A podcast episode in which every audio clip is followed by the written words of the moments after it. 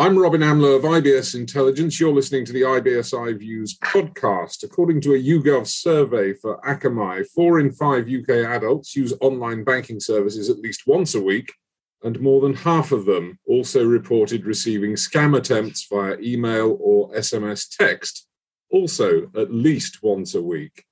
That's a rather depressing number. Let's investigate it with Richard Meeus, Director of Security and Technology Strategy for Akamai Technologies. It is a depressing number, Richard. Well, I do believe so. And I think a lot of it is due to the fact that the amount of the public that is using online services from financial services, they're a prime target for scammers, for criminals who want to take advantage of them. Most of the victims are becoming aware of common and, and old-style attack vectors, but beginning to see now a lot of new and more advanced attacks that are really beginning to take advantage of the current situation that we're in and the lack of awareness of, of how the attack vectors have changed. First of all, I'm going to pull you up straight away and say you're using a phrase there that the average man or woman in the street would not recognize, attack vector. I know what you're talking about. You know what you're talking about. Most of our audience will know what we're talking about. But this is something that is part and parcel of perhaps the fact that there needs to be more general financial education for people in terms of the threats they face.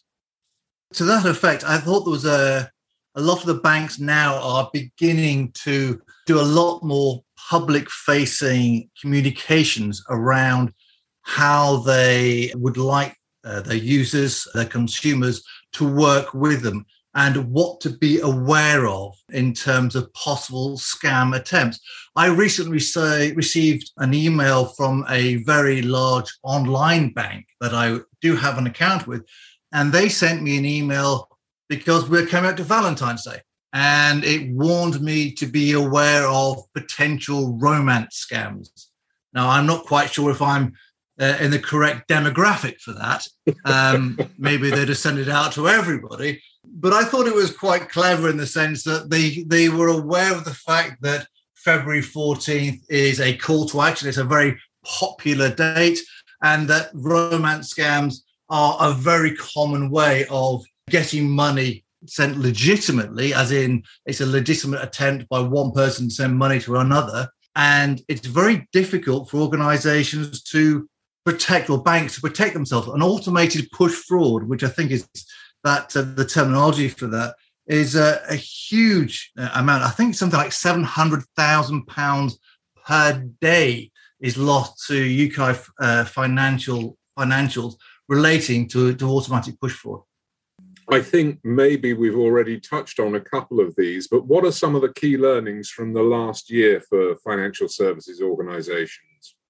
As everybody has been sort of working from home for obvious reasons, many people will have created lots of new online accounts, and they are becoming increasingly targeted by scammers because they have more online accounts. They have similar passwords. They may not be as inventive with their passwords as they may have done. A majority of the financial institutions will, lo- will do some sort of multi-factor authentication. But as we've seen, multi-factor authentication is not necessarily the panacea that we see it uh, for for all organizations. There was a, a famous hack at Twitter a couple of years ago where multi-factor authentication was successfully bypassed. And we're seeing a lot of scams now that are replicating legitimate banks' websites. So what happens is a scammer will rip off a, a legitimate website and they will put it somewhere else. They will then send a lure into a consumer to get them to go to this phishing site. Now, this phishing site will look identical. It'll ask for uh, your username and your password. But as we said, most banks today have some form of multi-factor authentication, be it something, maybe an S M S, or it'll be a, a code generated on your phone. But what then happens is that process is, is it, it intercepts, the phishing site intercepts your username and your password, and then it'll talk back to the legitimate website and get it to generate the M F A. And then you'll put that M F A token into the phishing website, and the attacker now has access to your website. And we saw, uh, we had a very large report in our State of the Internet documentation last year, where we did a, a report on crypto, who was is a threat actor, and had produced this phishing kit that would be used by multiple organizations. And it had targeted like a, over eleven financial brands, mainly in the U K and Ireland, specifically leveraging the fact that it was able to bypass M F A by using these fake phishing sites that looked like a legitimate website. Um, but it was able to get past that and able to get consumers to believe they're interacting with the actual website. Once they have, obviously, once the criminals have those that information, they're into your live session and they can make any payments they want. So this obviously is of concern. We need to be more conscious, both institutions and customers, individual and corporate, about cybersecurity. How do we make cybersecurity a competitive differentiator for a financial services institution? Because it sounds like it should be. Absolutely. And I think that, you know, any element when you're working with a consumer, any situation where you can have a touch point where them where it can work to build trust is always going to be a benefit for it, for any particular brand, be they financial services or be they uh, standard e-commerce or, or any sort of uh, vertical. But the, the focus, I think, for financial services, they need to show that they have your back from a consumer's perspective. Consumers need to realize that the bank is working in their best instances. And I think some of the data that we had from that report, where the statistics were you mentioned at the beginning of the podcast, where you sort of said that fifty-eight percent of the British public reported receiving those scam attempts, but sixty-seven percent expect their bank to foot the bill for successful scams, regardless of the amount lost. So is that also regardless of whose fault it is? Yes, that's the thing. That's the thing. The people, the customers now believe that the banks are able to protect them. They're able to sort of say, okay, you have the, uh, the banks will protect me. They're going to pay me back if something is lost through fraud. And this is why we talked about that romance scam earlier on. People need to be aware of this because they think, okay, well, if if I have been conned, then it really should be up to the bank to protect me from that. And that degree of, of assumption is, is also a little bit of a, maybe a bit of a concern from the bank's perspective, because they really need to get the education out to the consumers, warning about the fraud, that, that figure we talked about of seven hundred thousand pounds a day from automated push fraud is due to scammers targeting individuals and getting them to make that push payment, saying to for a romance scam or, you know, you need to give me five thousand pounds so I can return your inheritance of half a million and those all those, those classic scams from all those years ago. But those automated push fraud is, is very, very common. And un- making the, the, the consumers aware is really, really important. And any way that the banks can do that, they can make it compelling and, and original and really improve the understanding. And I think that we're aware that the amount of scams that happened in the last couple of years outside of the financial institutions, I mean, COVID was a classic case where users aren't, when, when they're presented with data and presented with emails and presented with S M S or smishing or emails that aren't from a normal source, they're very easily scammed. We saw a plethora of attacks from COVID, COVID-related phishing attacks, whether it's for face masks or vaccines, because people didn't know what an email from the government looked like prior to COVID. Nobody knew what an S M S from the government looked like. Nobody knew what an email looked like, what an email from the government would look like. So this took advantage of people's unfamiliarity with that process. And I think as almost a lot of organizations, a lot of users have gone online, maybe people have been doing mobile banking a lot more than they have done in the past. They may not be as familiar with that banking process. So making them familiar, making them aware what to expect is really important. That's a job of education, as I said earlier. How do we make the institutions more resilient as we move forward? How can, particularly from the perspective I'm looking at it from, how can the banks and the financial services institutions become more cyber resilient? Yeah, well, cyber resilience is a, a very broad scope, I think we can agree on. I think the standard frameworks, which I think most of the banks will be looking to uh, to work with, things like the, the N C S C cyber assessment framework is a common uh, one that organizations will work to when they're looking to assess what is their, their risk. You know, what is their risk in terms of what happens if we are breached? What is our risk of how do we inform our consumers? What is our risk of our exposure? And they will look that across their entire estate, looking at where their individual risks are.